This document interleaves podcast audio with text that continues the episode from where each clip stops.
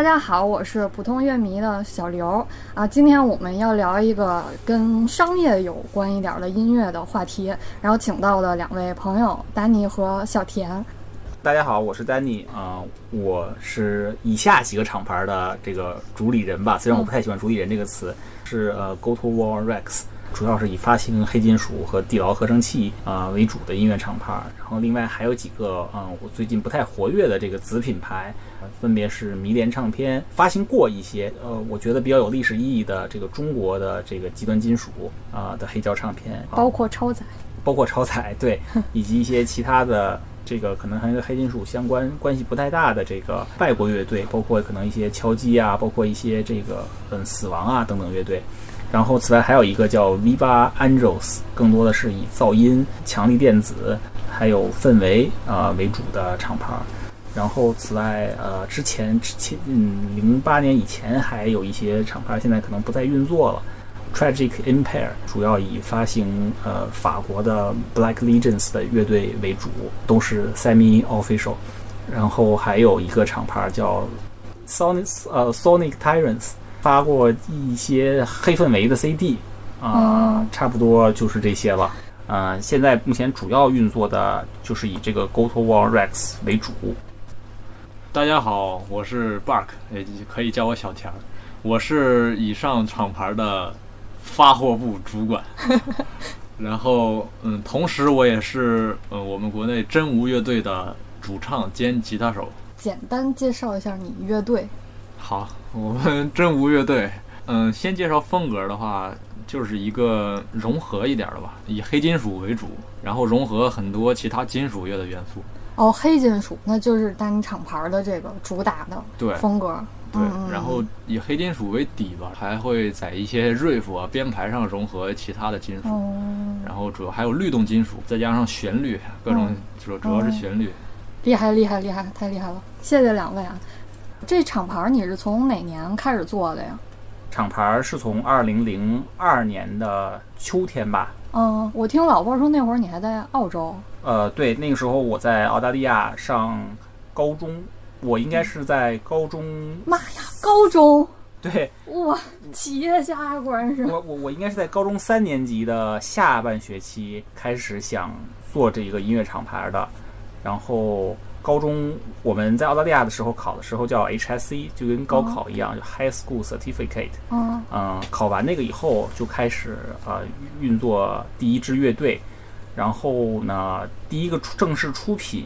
我印象中应该是在二零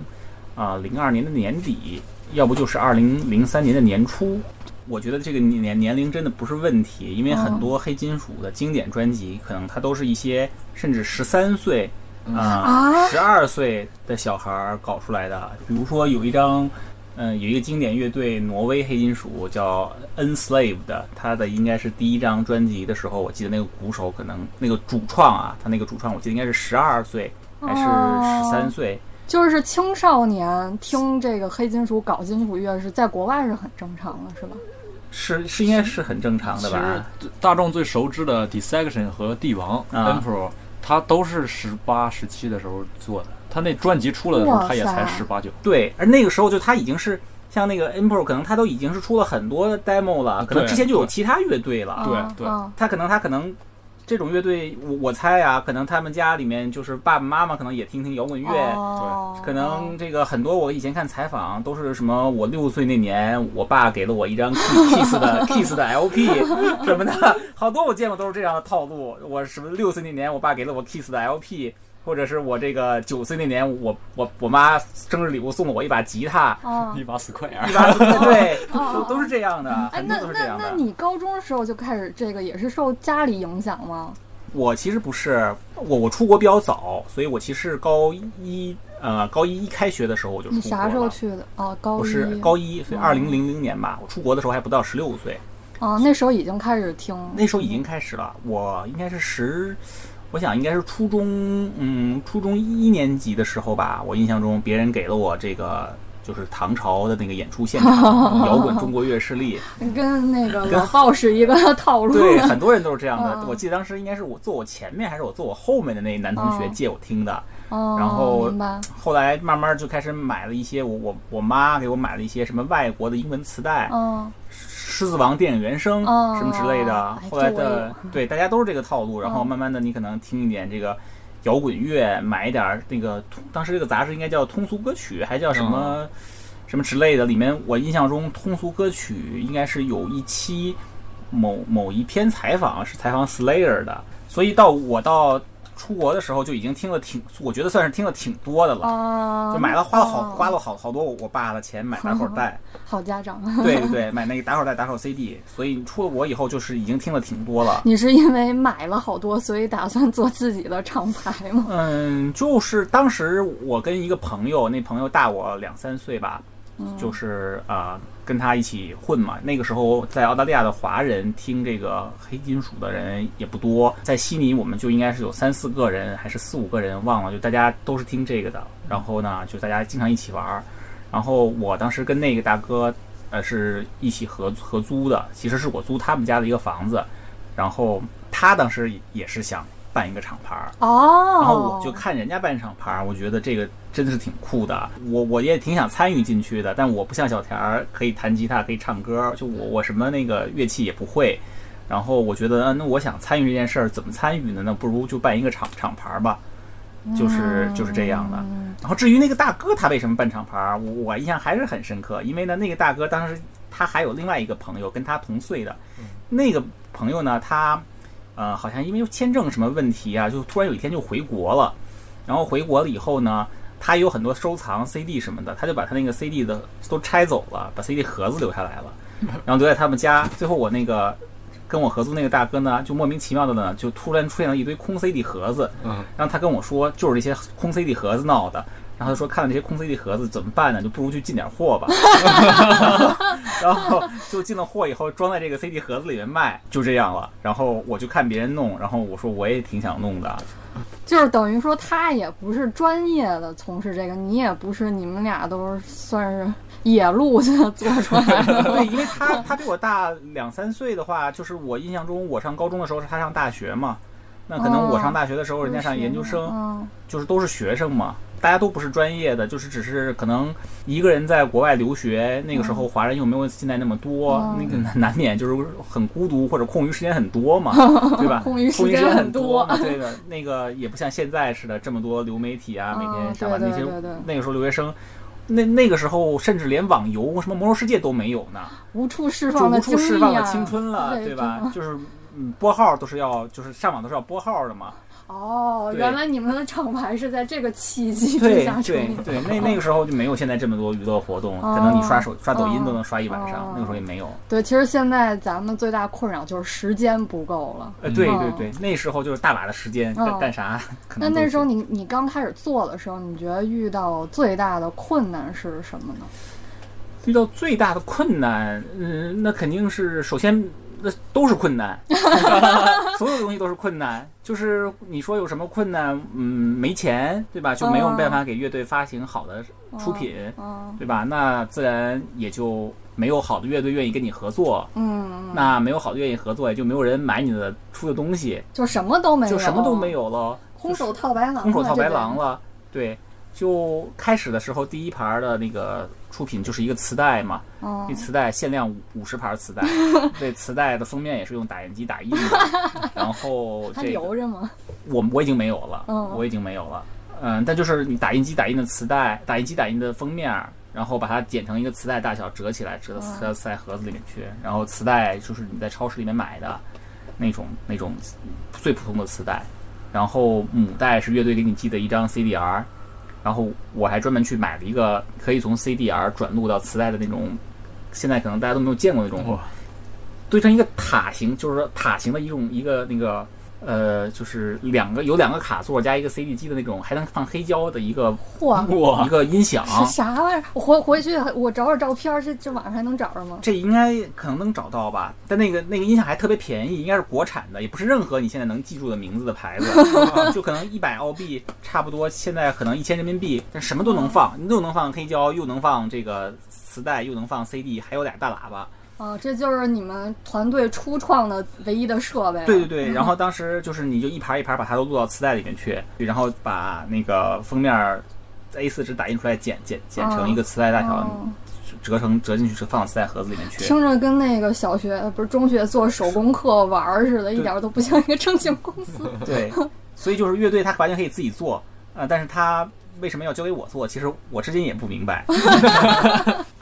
对，这就是第第一个厂第一个出品吧。这困难呢，其实就是刚才说的五十盘儿都卖出去了，五十盘儿应该，都反正我是现在是没有了，因为送出去了送出去了，半卖半送。因为你五十盘儿的话，你可能要给乐队给个十盘儿，然后呢，你就去去交换一些了。嗯、你可以跟别人交换一些，别人就是我这样的人，在国外也挺多的，他们也可能做了五十盘没有人买的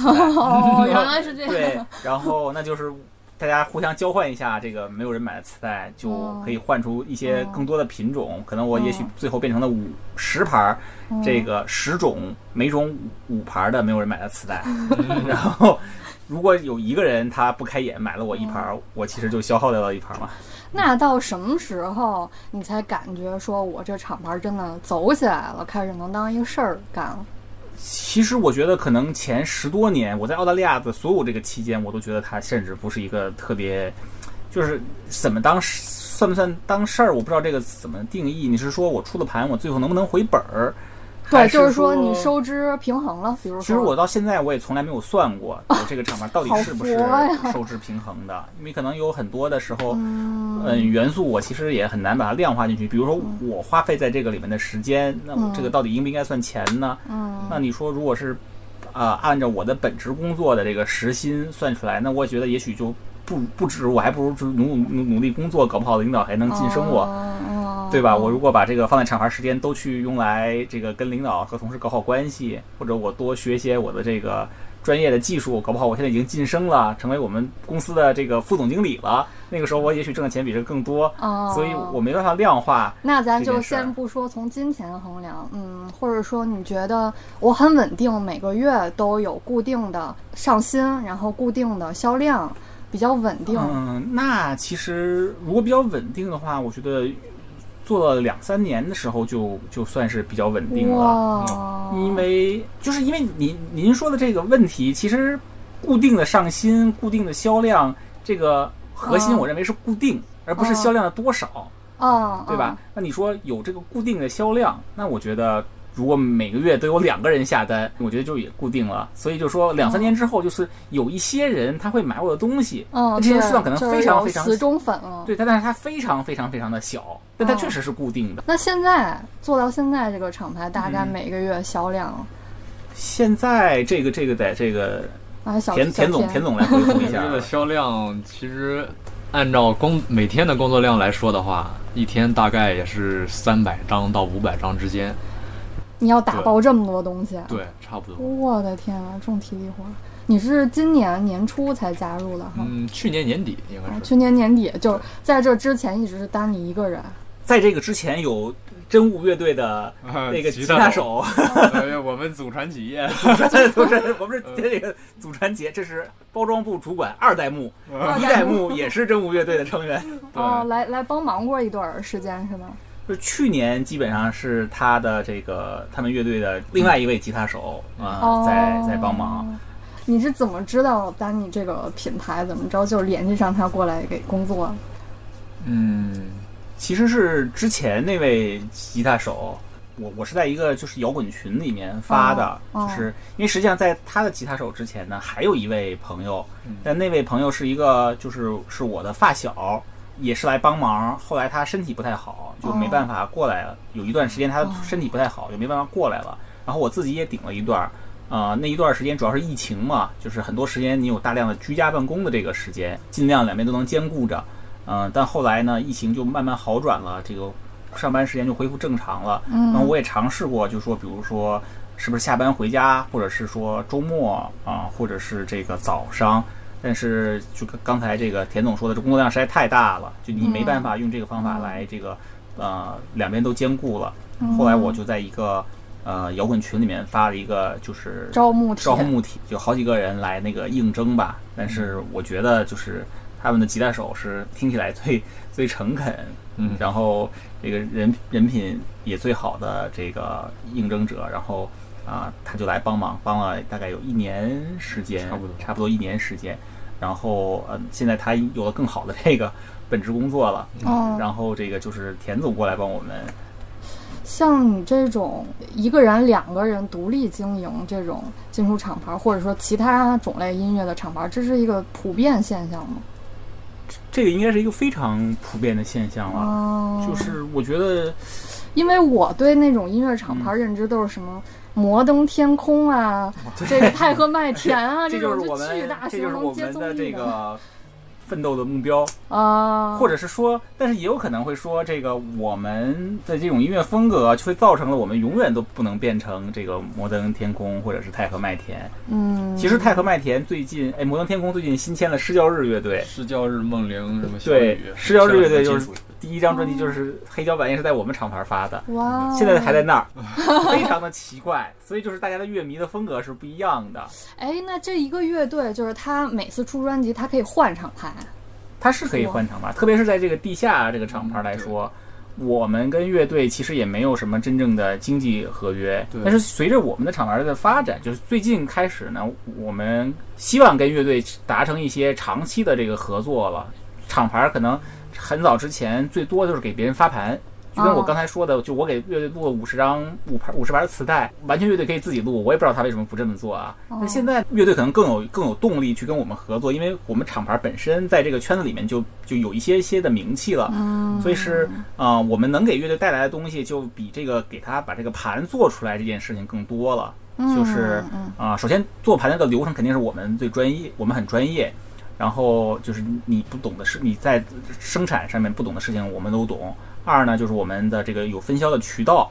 啊，可以帮助乐队去分销。三呢，可能就是签约我们这个厂牌本身呢，就是可以给乐队增加一个关注度啊，因为可能有一些我们也会有一些死忠的粉丝，他呢买这个唱片呢，有些人是因为乐队好，他喜欢这个乐队，那确实有一些人他也是因为他就喜欢这个厂牌，因为你的推荐，所以这个乐队被更多人知道了。哎，对对对嗯。对，所以就是现在呢，就是这一方面的给乐队的加成呢，也会肯定是比别之前会多嘛，因为这个我有时候觉得我我们这个差不多二十年的厂牌的过程中了，我们真的出了几百张的唱片，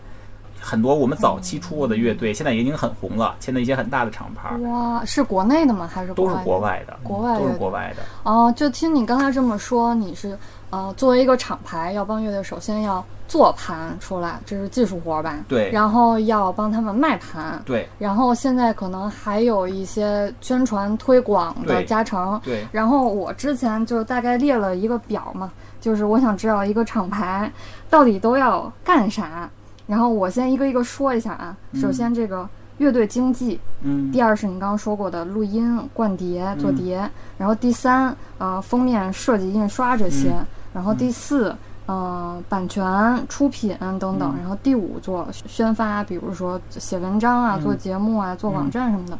然后呃下一条库存、物流、售后，嗯。然后就这么多项你都要做吗？呃，其实现在就都是我们两个人干，嗯，两个人干这么多活，但这些事情属于一个，就是现在就是边际效应就变得很强了嘛。就是说这些东西不是我们每一件事情都是我做的，就是因为我其实你你也可以说这个里面每一件事情我都不会做，我是帮他就是协调所有这些的资源吧。比如说乐队经纪人，其实现在地下的黑金属也没有什么经纪 经纪人嘛，很多也扎心了扎心了嘛。这个你们乐队有经纪人吗？没有，没有，对他以后可以找一个。那当你谈生意谁谁来谈？自己了，自己了，对吧？你你跟吴雪是你自己谈的吗？嗯，假装对对吧？就是他们的吉他手弹的。哎，那你乐队有什么队长这一说呢？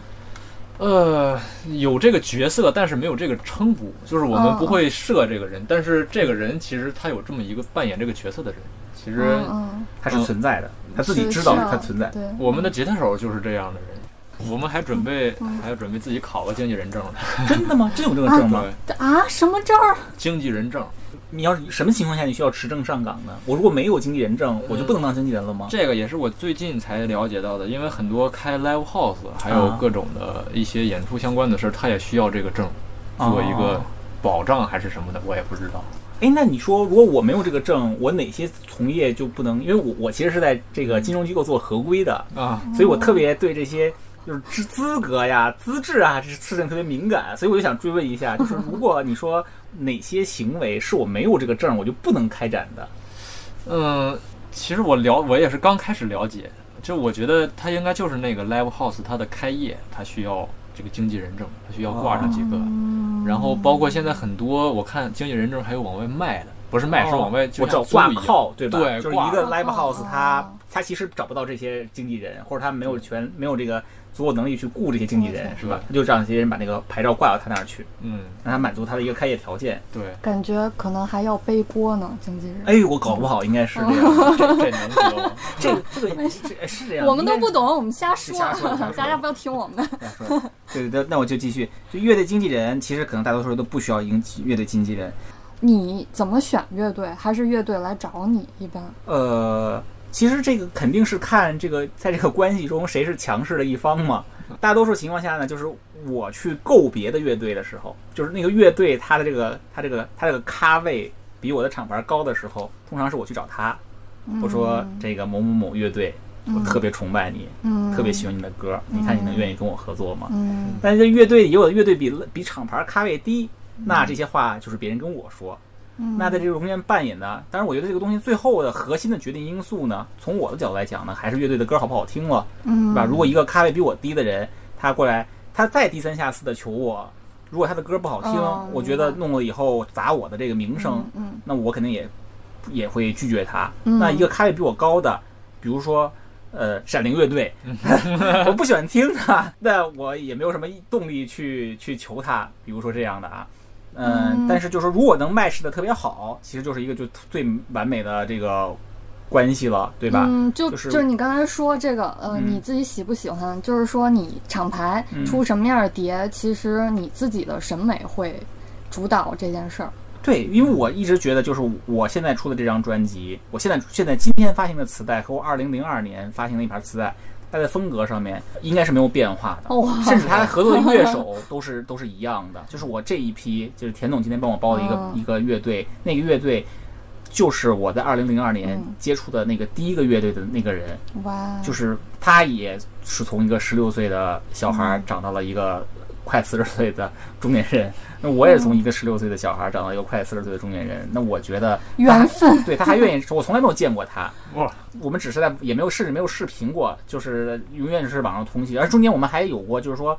很长时间不联系了。你想二十年了，后来前几年又联系了一下，然后他说你听听我的新歌，哎我觉得我说哎还依然我觉得非常喜欢，那就是再发一张专辑。反正就是这件事儿得你亲自来拍板儿发还是不发呀？啊，对，那那个是的，因为就是我觉得现在，嗯，我我不能说我没有因为商业角度做过一些决定，嗯，但是呢，这个东西一定是商业角度不是最主要的，嗯，因为就是抛开全部，如果乐队如果一个乐迷他每次买了厂牌的出的盘他都不喜欢听，那他就就就不会再买了嘛。当然，我也可能会觉得，就是如果假设我在同等的资源条件下，比如说我现在就有能力发一张专辑，然后我有两个机会，那我嗯，肯定所有人都会选择那个更好卖的，对吧？嗯但是呢，就是这两个都必须是在同等的这个音乐的水平下，就是我都都喜欢它。嗯，你这个签新乐队大概是个什么样的频率呢？其实还是看缘分，因为现在嗯。其实乐队宣传自己的途径也很多了。嗯。比如说，他可以在 ins 上面发，或者是 Facebook 上面发帖子，嗯。啊，或者他一般很多乐队都有自己的这个 Bandcamp，嗯，然后对我就上去听，然后有的时候他也会主动发邮件给我，哦然后呢，就是也有一些就是我自己在网上面浏览的时候听到的，有的时候呢正好是他也知道我，有的时候他不知道我，我们再互相介绍一下。但是反正这个厂牌运作了这么多年了，就是你听这种音乐，但是你从来没有听过我们厂牌的机会，其实是非常少的。我觉得你只要听这种音乐，你或多或少都会有一张我们以前出过的盘。或者是 CD，或者是磁带，或者是唱片，你多多少少都会有一张你说。就是在黑金属这个领域，在黑金属这个领域，嗯，然后这些听黑金属的乐迷，他们一般也会关注这个我听的这个乐队所属的厂牌，是吧？对，因为这个跟那个流行音乐还是有点区别，就是嗯比如说在流行音乐，你不会觉得一个乐手到底是索尼的还是华对对纳的，对对对对，但是在黑金属这个厂牌儿，它扮演的这个因这个决定因素呢，它是一个特别有有用的一个背书。对它相对比这个流行音乐要这个背书的这个、哦这个成分大一点因为你很难说索尼有一个明确的音乐风格，嗯没有吧，嗯对吧？嗯？或者华纳只出一种风格的音乐没有，嗯。但是在黑金属啊或者极端音乐领域，可能某一些厂牌儿就是这一种风格的背书。嗯明白，就是我一旦喜欢这个，我就永远可以相信这个厂牌的这种感觉了。是是这样的，是这样。明白。好，我看出来你也比较佛，就是碰上了就就出，没碰上就不出，也没有什么 KPI 之类的。没没没有没有，但是现在的话，大多数都是这个厂牌在等我们，就是因为这个散货太多、太多了，嗯所以呢，就是我们的这个发行量，哦包括这个田总的工作量，也是在不断的在提提高的。对，就是找你们订货的特别多，是吗？就是也不是，就是说我们要排正在排期发行的乐队的数量太多了，就不会出现今天发完了，我再去找一张新乐队来。哇！所以永远都是说我就是嗯自己我我我有很多很多 Excel 上面有各种各样互相 trigger 的这个 cell，然后呢就是会排了很长的这个期，白可能我我也许说我现在有一百张新唱片在不同的这个制作阶段，哇塞，真的有一百张吗？可能不止，说实话。就它在不同的阶段，有一些呢，就是我我有 Excel 可以去 track 他们的 progress，、嗯有一些可能在处于乐队还在录音阶段，嗯有些乐队已经交给我了，我在排我的生产周期，嗯有的我已经进去生产了，但是它在某一个周期在卡在那里，比如说这张一一张盘我已经把母带交给工厂了，工厂呢，它现在在做这个嗯 mother plate。就是母嗯母板，嗯有些呢，我会在我的 Excel 标记这个 mother plate 已经做好了，它现在正在寄到国外的电镀厂去电镀。我的妈，这么多环对，，然后有些的环节呢是电镀厂已经把电镀盘进回来了，我在等我的工厂给我去压 test press。有些我是 test press，我已经收到了，我听了没有问题，我在给乐队寄的路上，他听了没有问题，我才能 approve。就是这里面每个环节你都要盯着时间，然后去 push 对，我我就做了一个 Excel 表格，然后在我知道一个新环节的时候，我在 Excel 表格里面更新它，这样我每天可能我每天晚上睡觉之前，我就把我的 Excel 表再拉一遍，看一看有什么需要我去 follow up 的。明白，你是一个项目管理的高手，也是一个时间管理的高手。就是大概是这么一个程程序，因为就是说这个环节是可能如果你的听众他听会觉得很多，但是如果你这个事情已经做了二十年的话，你会觉得这个每一个环节我都我都经历过。我我还是觉得这是一个一个公司一个团队才能干的事儿其。实没有那么没有那么复杂。这咱们才刚说到第一步，还没说后面呢。然后哦，你刚才也大概提到了这个录音、灌碟嗯等等这技术问题，你需要去那个工厂或者是他制作流水线上看吗？呃，不需要，就是我的工厂其实也是合作很久的工厂。啊，对，就是因为这个本身这个流水线是一个就是纯工业化的这个生产活动，嗯所以呢，如果你大概知道里面的雷点在哪里，然后你把关键的环节控制住了，其实你不需要去看每一张盘是如何压出来的。嗯嗯那这样的话，即便最后你把你的控制点都控制住了，盘还是出来是残次品，一呢就是你倒霉，二你也可以让人家去赔钱给你。哦，这个些这些厂在北京吗？还是在国外？呃，就是这些年来，就是这个黑胶这个黑胶磁带啊、都是有一个回潮的趋势，所以呢，慢慢越来越多的工厂在国内了。但是在我刚开始做的时候，全世界可能只有一两家这个可以做黑胶的厂子，那还挺费劲的，去找这种厂子。就现在就很越来越方便了，就变成了一个真的是流水线的工作。不然的话，我们也不可能就是做生产出来这么多盘每天来发。哦，说到这儿，就是丹尼这个厂牌，它做的这个音乐产品有好多种形式，包括黑胶，嗯，嗯、包括 CD，还有磁带，主要是这三种，对，是吧？现在哪哪种你们做的最多呀？嗯，最多的，嗯，这一批最多的还是磁带吧。还是磁带，对这一批的磁带比较多。是说现在就是磁带越来越受欢迎了吗？嗯，其实磁带和黑胶都是一个非常受欢迎的这个品品种。普普遍是黑胶特别多。对，哦，但是这一批我们确实磁带就是那个应该发了两千多盘吧，对，因为它一盒就是一盒就是十个，我们发了两千五百盘，嗯全都是发到海外的。差不差不多。对，嗯，好厉害。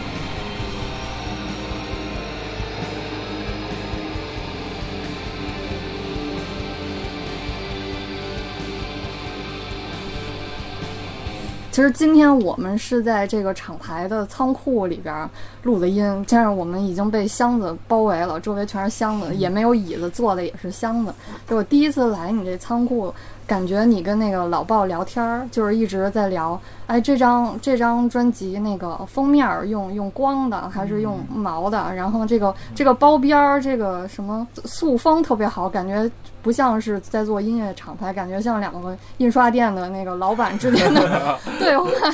然后就是那几个小时，你们一直在聊各种包装的事儿，是不是？就是这个封面儿、专辑包装是在厂牌里面特别大的一块儿工作。嗯，首先从两个角度来考虑，一个是肯定每个人都希望自己的厂牌儿它的包装是最好看的嘛。嗯，反正我是希望，因为有有一些厂厂牌儿，他会刻意把自己包装弄得很难看。啊，对，这这个这可能会很多不听黑金属的朋友，他会觉得这个很惊讶，但是在这个领域，确实有些人他想把自己的包装弄得难看一点儿。嗯，或者说他用一些比较粗糙的这个方法来包装吧，可能更能体现他这个音乐 black 是 metal 说 black 很 metal 很劣质的，就很劣。质的，或者说他可能也没有这么多的资源去把它做得更好吧。哦那我们呢，既然就是说做了很多了，所以就是对于这个印刷厂啊、印刷技术啊的了解，其实也都是慢慢的学习的过程。那我我知道了解的越多，我其实就肯定希望把它越做得越越好。就这是第一个方嗯方面嘛，就是主观上面。另外客观上面来说呢，就是中国它的这个印刷技术上面来说呢，相对就比较便宜。所以呢，嗯就是我在同等的这个价位的基础上呢，我可以把我的东西做的比国外的要好很多。那也是变成了一个我们厂牌的一个优势了就是这个东西是在中国生产的。另外呢，肯定也有一些朴素的这种这个这个爱爱国情绪吧，就是我希望呢，就是就是呃，之前肯定会觉得这个厂牌的厂黑胶是中国生产的，他会就是觉得质量不好什么的，啊对吧？那么我们现在就是希望呢，就是慢慢的就觉得我们的中国生产的？Made 黑 in 胶。China，对，这可能也许我们希望 Made in China 跟以前别人想说 Made in Japan 一样，对吧？嗯日版唱片人会都觉得比哦欧版唱片好，嗯那以后我们就想让别人觉得中国版的唱片也比欧版唱片好，或者是说，嗯就是中国版的唱片它不是一个，就是一个好像之前会觉得亚洲版的唱片会比这个。主要的那个就可能那个 main version 是这个欧版的或者是美版的，然后亚洲版本的是一个相对比较那么不太好的版本，嗯或者比较更低劣的一种版本。那我希望或者以后呢，我们第一步可能会让他觉得就是亚洲的版本就是世界上面最标准的那个版本，嗯，然后以后我们可能会希望这个亚洲版本比欧洲版本更好，嗯嗯，所以就是你肯定要花一些时间在这个上面，这也是一个日积月累的过程。我也没有说专门去研究过印刷技术，那可能就是经常你会别到，就是我有时候经常会听别人说这张唱片印的特别好，嗯。但那张唱片我不喜欢，我也买一张，嗯，然后我就把那个封面就印印给寄给我的印刷厂，我说嗯。你看人家那这个弄弄的嗯，我说咱能不能弄成这个？他可能说行，他可能说不行，我说不行，你去想想怎么能把它弄好。那这些呃 CD 啊、黑胶还有磁带这个封面设计这些，你是有专门的设计师，还是你会自己？嗯，就是我会有，就我自己其实不会任何设计，我可能只会一些简单的这个 Photoshop，就特别特别简单的 Photoshop 的这个操作。大多数情况下还是一个，嗯，或者是乐队自己设计，或者我有一些设计师，然后呢，我长期合作的设计师，那些设计师他可能知道我想要什么，嗯，然后我会说，乐队，如果你想自己设计，你就自己设计；如果你不想自己设计，你就把你想要的东西告诉我，我去帮你找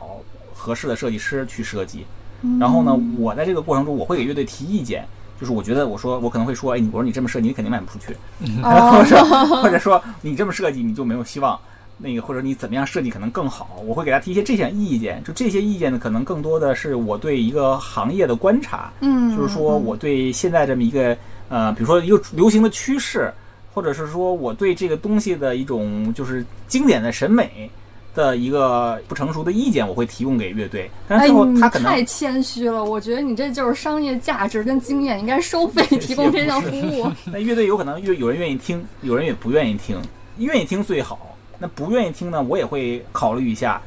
我愿不愿意妥协。如果说他设计出一个唱片，我觉得音乐虽然很好，但是特别的难看，嗯，我自己都受不了。那有时候我还真的就不能妥协。我说那对不起啊，我说你这个确实不行。你是说因为一个唱片太丑，我我不给他出唱片了哎，？就是是这样的，有过这种的。然后呢，也有过因为就是这种原因，最后我我也丧失一些非常的牛逼的机会，可能人家最后发展很好，哦或者说他那种的这种美学，最后反而变成一种主流的。那我觉得那只能是怨我当时不开眼喽。哎，咱们之前是不是还跟 Life Lover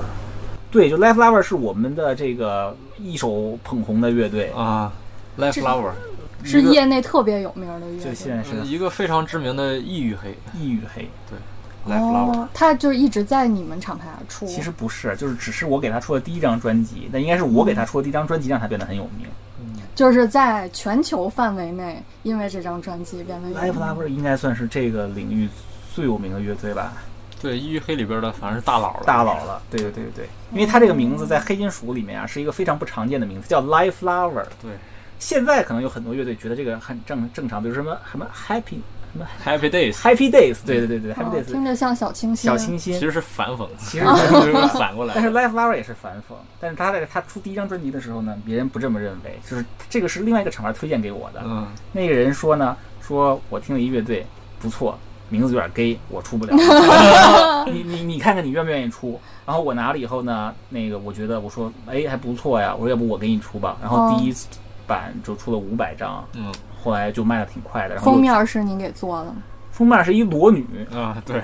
就是一个夜乐队的朋友，嗯一个一个姑娘，然后就是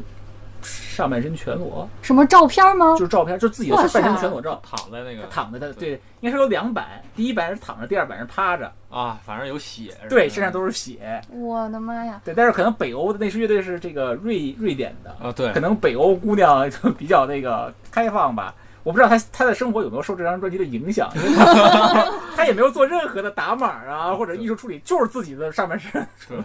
的的的一张照片。那这张照片真的就变成变得这个，我估计在 Osmos 卖了几千张吧，可能有几万人或者几十十几万人听过这张专辑，看过他的裸照，我就不知道他自己的生活有没有受过这个影响。我一直怀，我一直困惑这个问题，到那个那个姑娘是谁？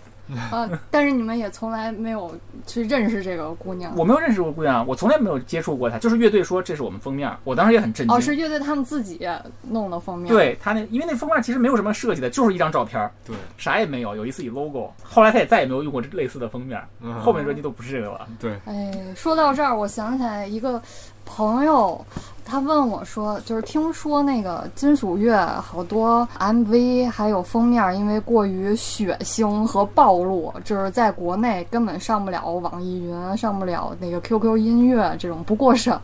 有这种情况吗？那肯定那肯定多了。那哦，你哦，你们厂牌直接就是在国外发了是吧？对，我们就没在这个网易云呐、或者这种上面有这个、哦，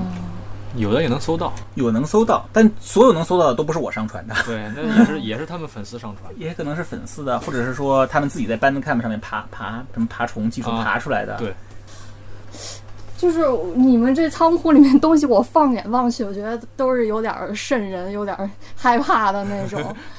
其实这些一般的出处都是一些个比较极端的金属乐的风格，子一些子类别都是。回头我在节目那个评论区放几张金属乐的照片，让大家感受一下什么样的东西是血腥的。然后下一个问题就是宣发，比如说你会帮这个乐队或者这张专辑做嗯网站，或者说去各大平台上去传他们的内容吗？嗯，其实在我这儿来说，乐队其实比如说像你去 Bandcamp 呀什么之类的，Apple Music 呃、嗯 Spotify，可能他们有的人自己去传，有的时候我帮他传。呃，帮宣发其实更多的主要是通过我们官方的 ins 网站，那可能有大概几千，差不多现在有快一万人的这个粉丝。那么我去通过这个 ins 上面去发，然后同时我也会像上一些其他的节目，你的厂牌自己也有一个网站，还有 ins，对我们有 ins，我们有哦 Facebook，、嗯、然后可能各有啊、小一万人的关注，而且每天也都会增不停的增加。哦然后比如说现在也会有一些其他杂志啊，或者是电台呀、哦什么来采访我，那么我也会借这个机会来宣传一下我们的这些出品。嗯然后此外呢，就是我们还有一些分销商，可能我们出品本身就是一件业业业界会关注的事儿，我们会就不停的就是在 ins 上面发我们嗯新签的乐队，然后他们的一些动态，嗯然后来提高一些这些乐队的热、嗯热度嗯。当然，可能本身乐队的音乐玩玩的也很好，嗯。然后呢，呃，类似就这样。然后我们也会有一些呃，在这个出版发行方面的考虑，比如说，呃，我们有很多排期嘛，嗯。那么嗯我们可能会组合一些呃乐队的这个出品，我们管我们这个叫一个 batch，嗯一个 batch 就是我们是一组发行，我不是说只每次发行一张专辑，我会发行一组专辑。就像为什么这个田总会很忙，因为可能我们这一周，可能和下一周，可能和下一周的下一周会在这个里面花很多时间来发货，因为我们这一次呢，我们可能发了十张，十张 LP，然后呢十五盘磁带。可能一共加起来有几千盘磁带和几千张的 LP，我们要在短时间内把它发出去。对，但是这个组合其实我不是随机的，我是特别设计过的。我希望这些组合里面有这个老带新，大牌儿带小牌儿，嗯。或者是我观测到了最近某一种风格可能正火，嗯。那么我可能会嗯。集中把这些风格乐队在这个时间推出。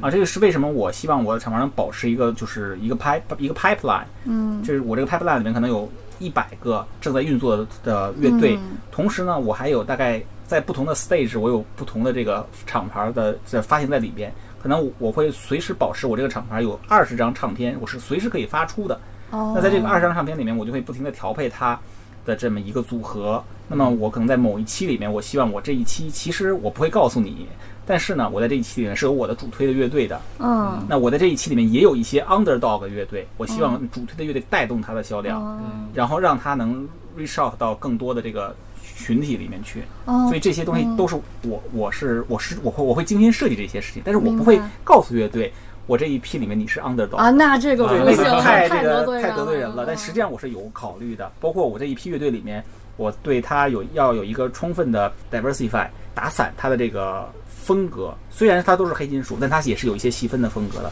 我不会说我这一批里面只出一种细分风格。那如果这一批销量不好，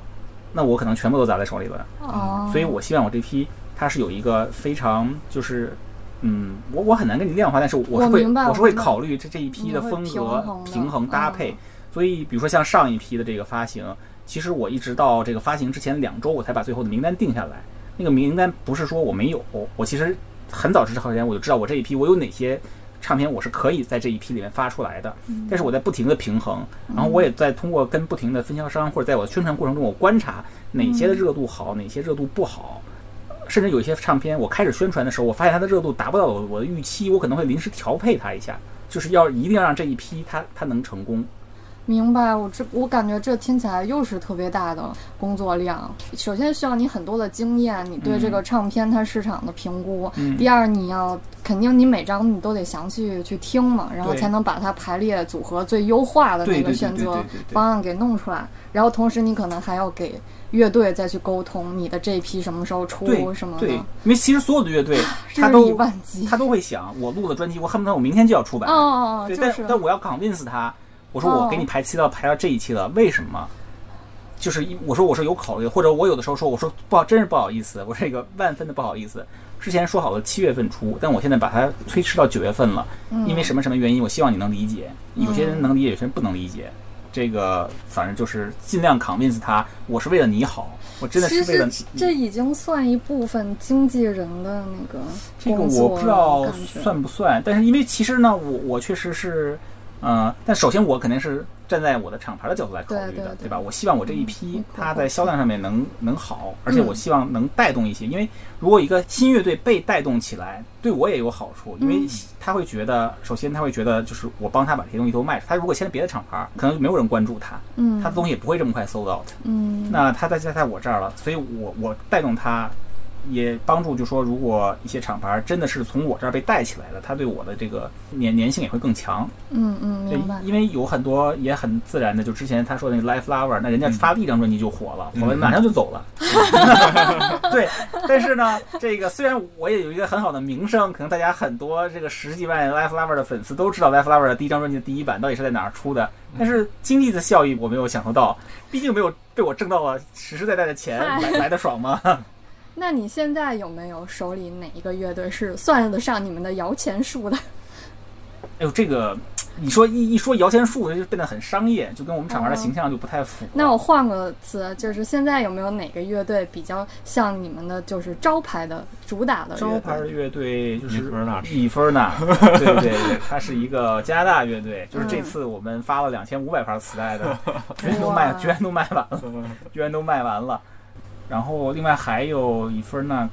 还有那个俄罗斯的那个、嗯那个乐队，就是现在有一种黑摇滚的风格，就比较、比较火爆的。我的妈，你这签的是全球到处跑吧？嗯那你用会多种语言吗？不会不会，我没有什么，我我这个人就是特别没有语言天赋，就是啊，那你都跟他们咋沟通的呀？就只能是用一些很简单的英文了，就是尽量的去表达我的这个呃想法了。就是我也不是给他写什么法律协议的，反正就是野路子英文呗，能听懂 能听懂就行。我有时候也上一些这个英文的采访，那反正只要我不尴尬嘛，尴尬的就是 尴尬的就是别人嘛。对你要是每天就自己再听一遍，觉得哎呀我这个全是语法错误的这个蹩脚的英语，是不是太尴尬了？哦开始也会觉得挺尴尬的，后来想反正我不听了。谁爱听谁听，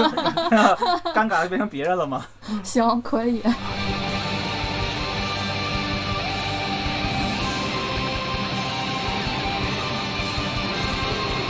然后你刚才说这种，嗯，合集的形式大概是每每个月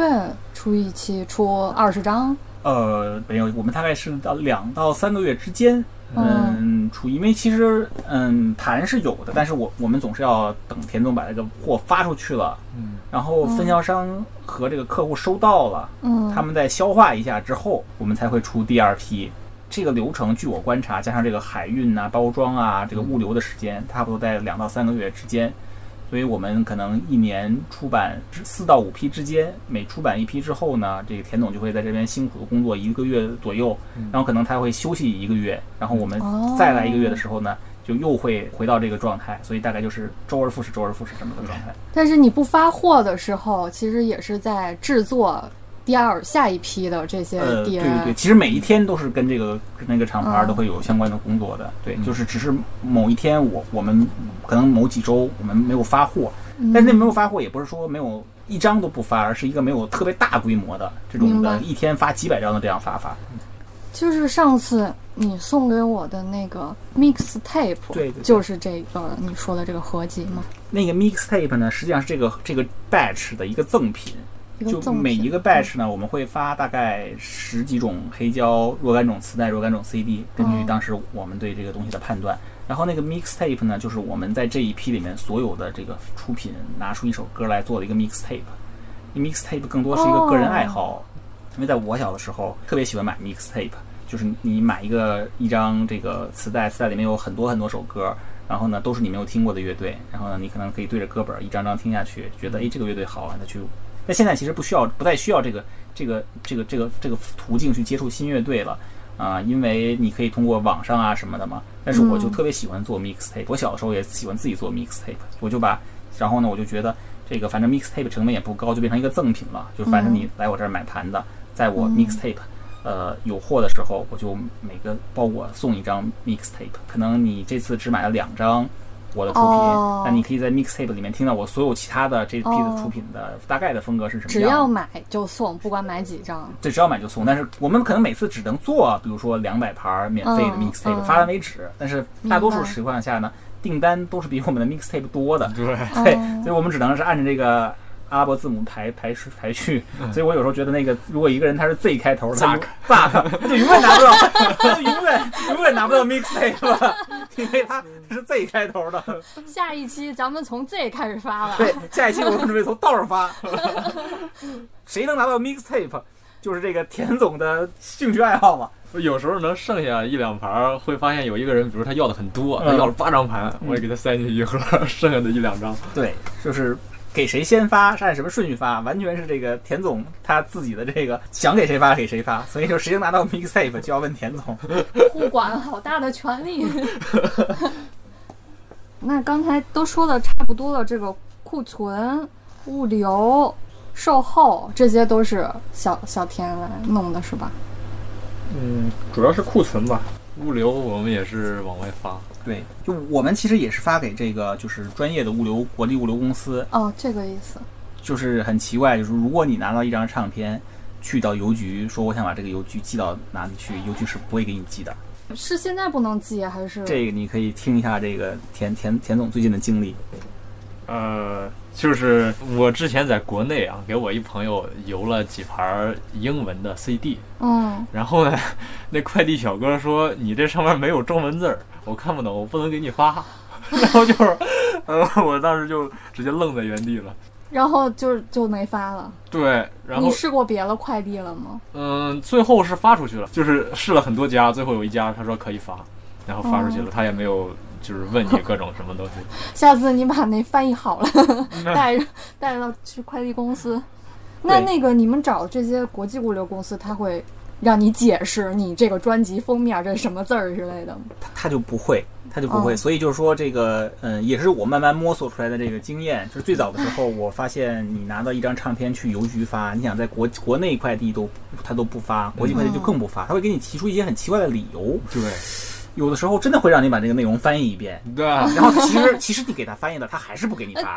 他只是给你一个，呃，给你一个借口。借口，嗯。他认为你解决不了，但是你要真的解决了，他会给你另外一个借口，总之他就 是不给你发。所以就是说，我们也是走了一些就是莫名其妙的，通过各种各样的方法走了一些其他的渠道，呃，嗯。才能把这个唱片发出去，而且还可以有一个相对比较便宜的邮费，嗯。也有一个比较这个快捷的方法可以到达。嗯。所以就是让我觉得在在中国呢，如果你只是按照规章办事，你可能嗯什么都办不好。嗯，辛苦了，辛苦了，真的。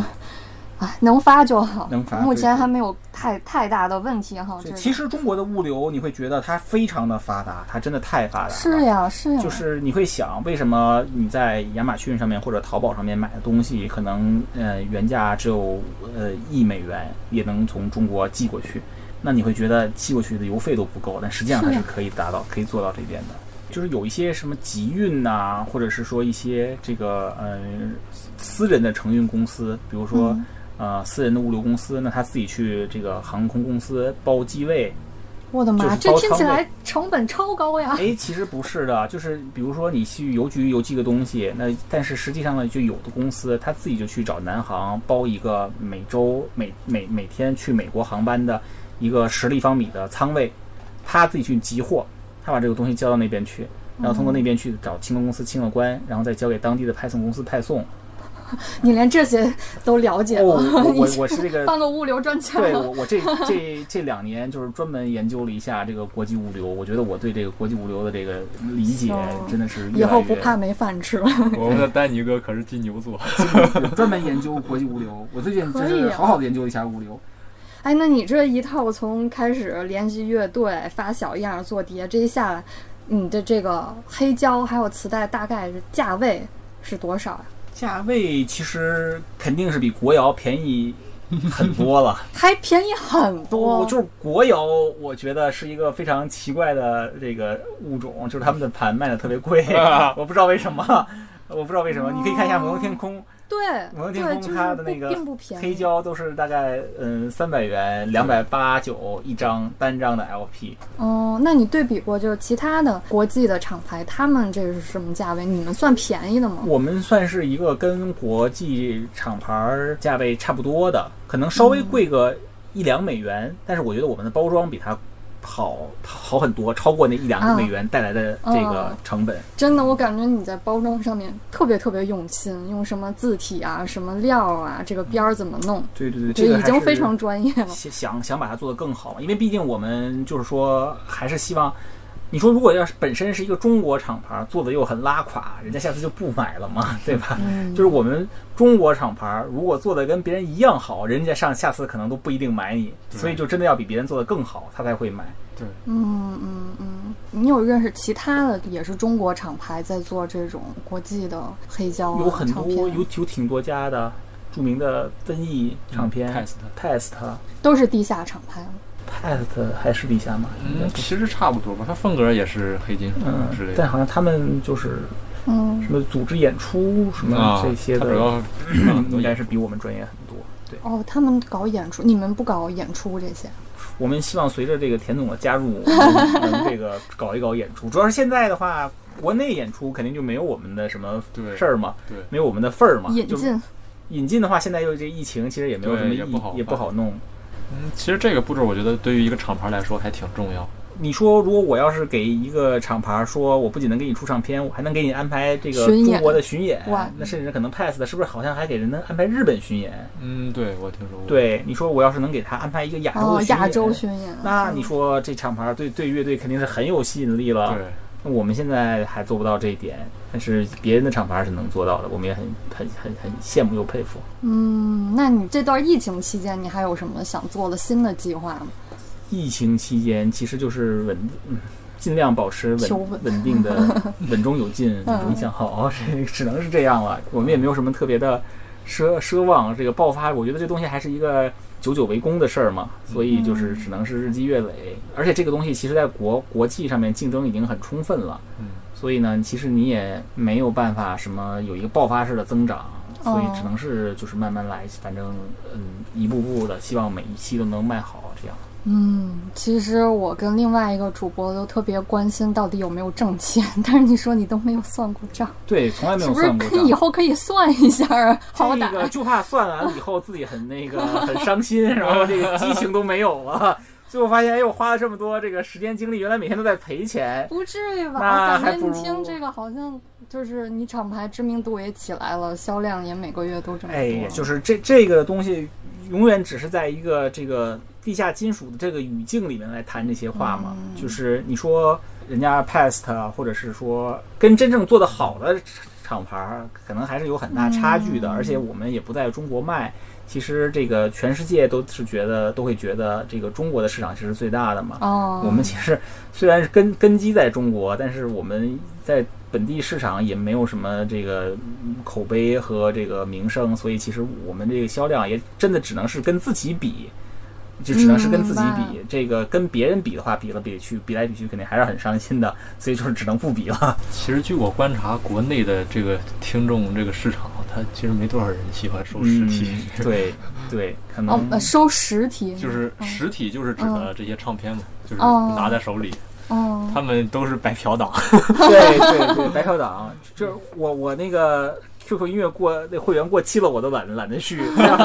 VIP 才能听，我这歌就不听了，听那个不需要 VIP 的。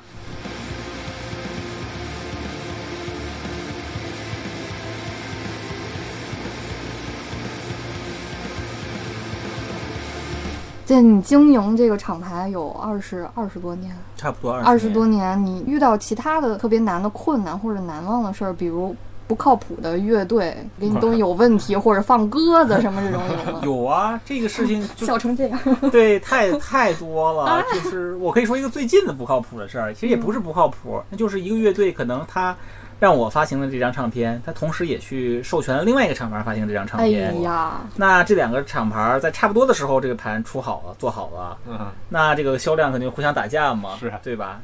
那就是这个算不算不靠谱？我觉得也算不靠谱。但是从乐队角度来讲呢，他也会觉得我就是要我的利益最大化嘛，嗯对吧？哦然后你我希望们也没有法律约束，我们也没有什么法律约束。哦再说，就便就算有法律，比如说乐队是俄罗斯的，我有法律，我我能怎么怎么样呢？我能我能怎么样他呢？对我也没办法怎弱么。小无助。对，也弱小无助，我最多去网上发帖喷他。后来我觉得呢，如果我在网上发帖喷他，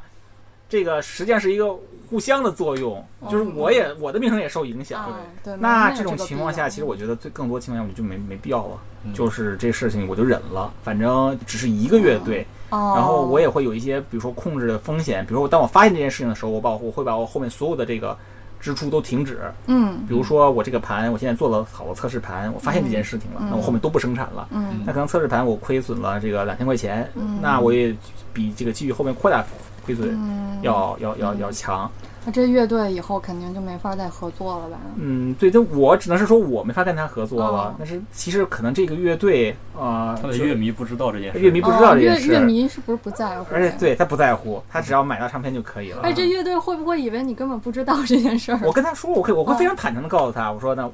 我只能就是祝祝你以后好运了，啊对吧？我我这个事情呢，我也很遗憾。嗯那但我也理解你，从你的角度来哦讲，为什么做这件事情。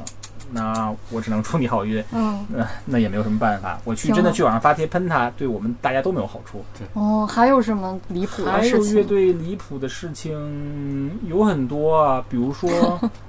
一个乐队，其实他在他的这个歌词里面，我看不懂的文字的歌词里面，表达了一些不太正确的倾向，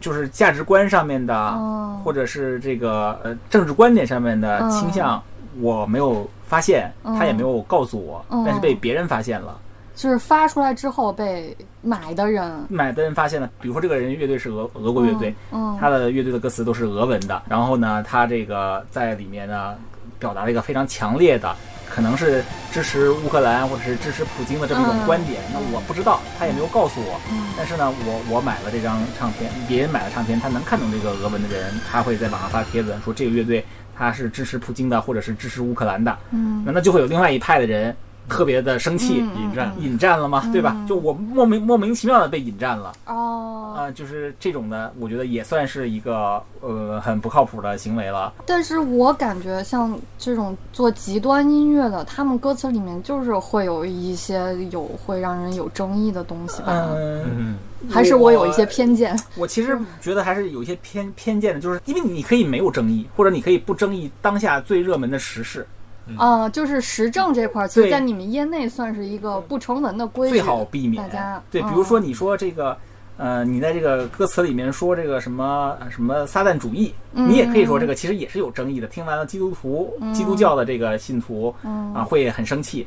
但是呢，这件事情相对就是没有那么一个，不是一个很现实的这个争议的点。哦听你刚才说，感觉你们签的俄罗斯乐队很多的样子不。不，我就只是举这个例子，因为最近这不是一个争议的焦点嘛，哦所以我就说举这个例子。但其实我们并没有特别不成比例的去嗯签更多的俄罗斯乐队。你大概盘点过哪个国家乐队会比较多吗？其实这个肯定是跟国家人口数量是相相关的，哦对吧？大国一定是数量多，那实际上数量最多的乐队无非就是美国。嗯，那欧洲的话，其实也是英法德嗯这些这个欧盟的大国，它的数量是最多的。哦，然后由于黑金属在北欧是一个不成比例的一个流行的这个音乐金属类型，所以可能嗯北欧的乐队会相对比例上面会多一点，但是你肯定的绝对数量上面，因为它毕竟国家小嘛，这样子，我一直以为北欧的乐队会特别多，跟美国差不多呢。那不是的，因为它毕竟人口基数少。嗯，明嗯，其实按理说，这个中国跟印度应该是乐队最多的地方，可惜并不是这样。希望以后有一天变成这样。哎，那你签过中国乐队吗？也签过合作过中国乐队失教日日、交日，嗯，还有超载，超载，对，啊，超载超载是那个超载，是就是那个超载，对，就是我们应该是超载这个，就是超载的第一张黑胶，网上应该卖个两三千块钱。哇塞，你这还有存货吗？呃，啊，就是说它这个黑胶和它的 CD 在不同的地方出啊。对，就是因为大概超载，我印象中，其实在中国黑胶是有一个回潮的，就是我我个人理解啊，如果有任何的这个听众不同意，可以可可以拍我们，可以拍我们，就是我认为这个中黑胶。特别是在极端金属领域的黑胶回潮是我们厂牌带带起来的，哇，因为大概在我回国之后，我就发现中国没有黑胶厂牌，然后但是有一些好乐队，所以呢，我就办了一个迷联唱片，然后可能有些朋友知道，然后迷联唱片就出了很多当时的这个经典的中国的极端金属的第一张黑胶，比如说超载、冥界、啊海海 ponic、什么恶刺、恶刺，还有那个叫炼狱。就是这些乐队的这个第一个黑胶出品，都是我我们厂牌我们厂牌出的。当时出版以后，后来就开始有一些其他的国内厂牌也出黑胶，哦比如说，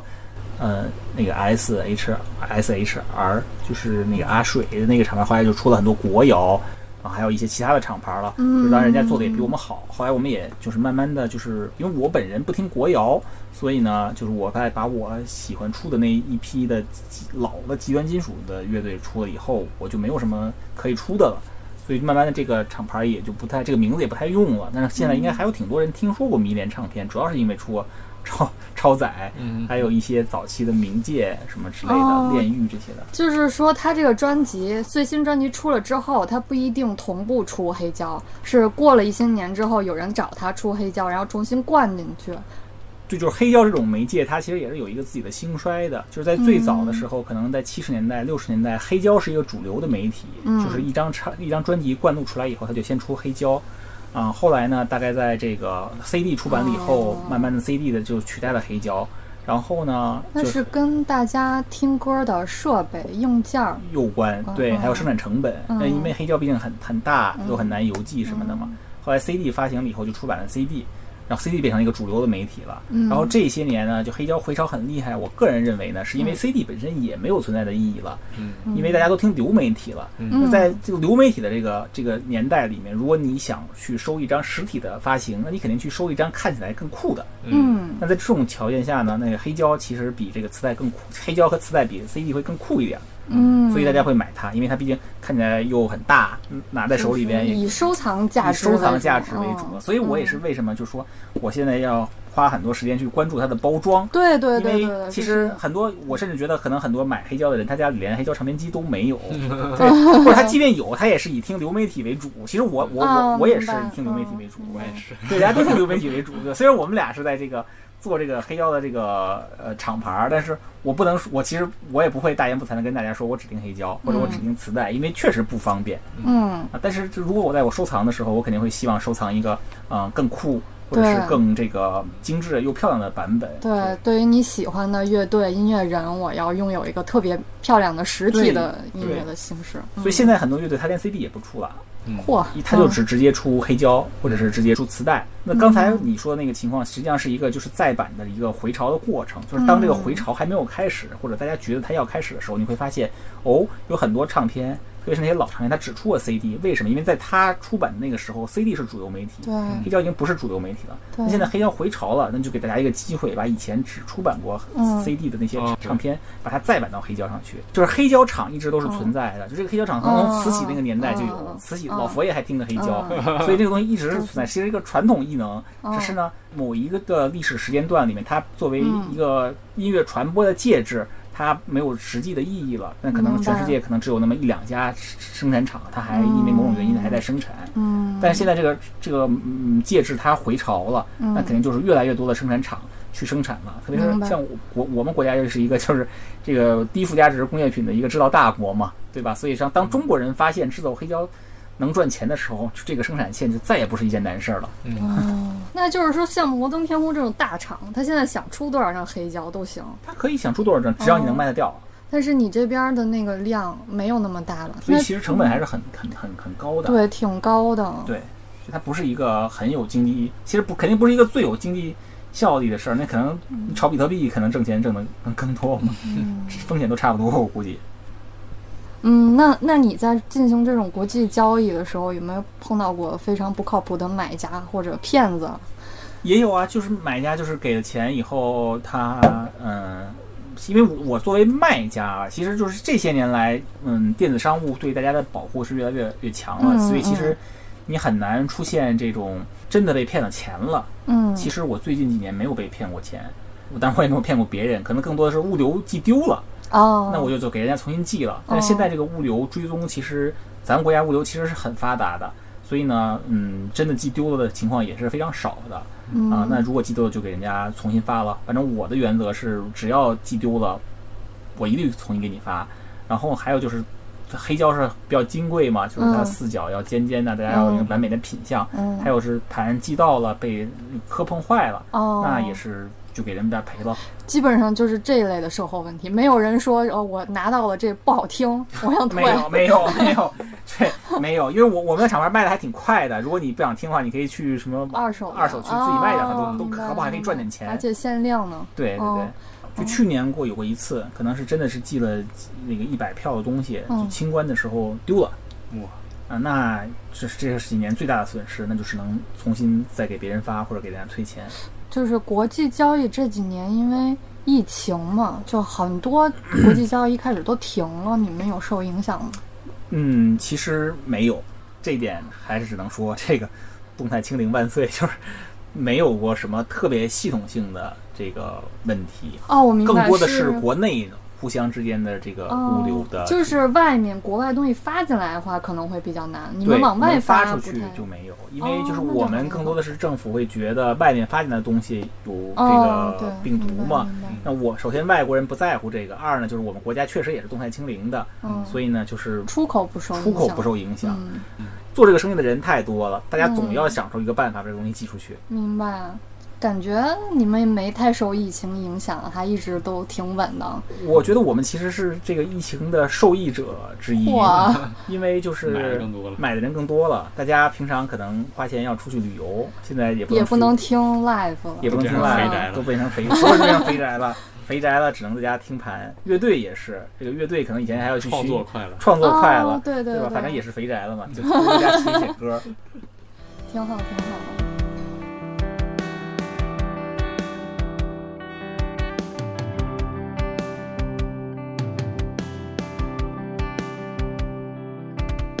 接近尾声了，稍微总结一下，就是你做二十年这个厂牌，你觉得有什么收获吗？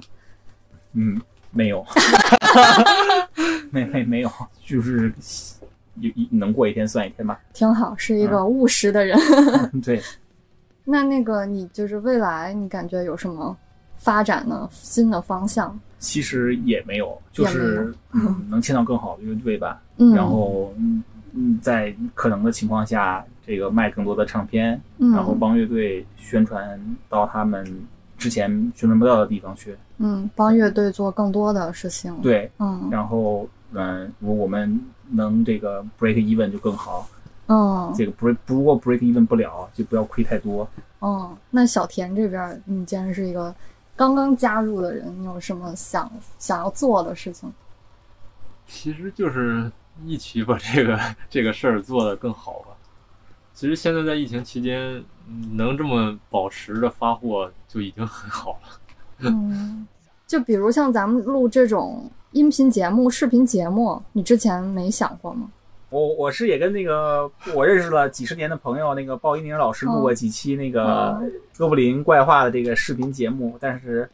在我们刚刚录了几期以后，他就回挪威了，所以之后我们还在想怎么才能录下去。之前也录过一些英文的节目，嗯，就是放在这个油管上面，然后嗯啊，但我英文不太好，所以可能说的也不太好。但是这个，嗯，但是肯定聊胜于无啊。对就是嘛，嗯就聊胜于无嘛，就是还是刚才那个话，只要我不尴尬，就是尴尬就是 尴尬就是别人嘛。然后这个中文节目可能就是表达自己的想法，表达的更好一点嘛。嗯然后就是如果能有人真的听到这个节目，就是对我们厂牌感兴趣，那肯定是好事儿嘛。那今天就到这儿，谢谢丹尼和小田，欢迎各位关注丹尼老师的这几个音乐厂牌，以及小田同学的真无乐队。拜拜，谢谢谢谢，拜拜拜拜。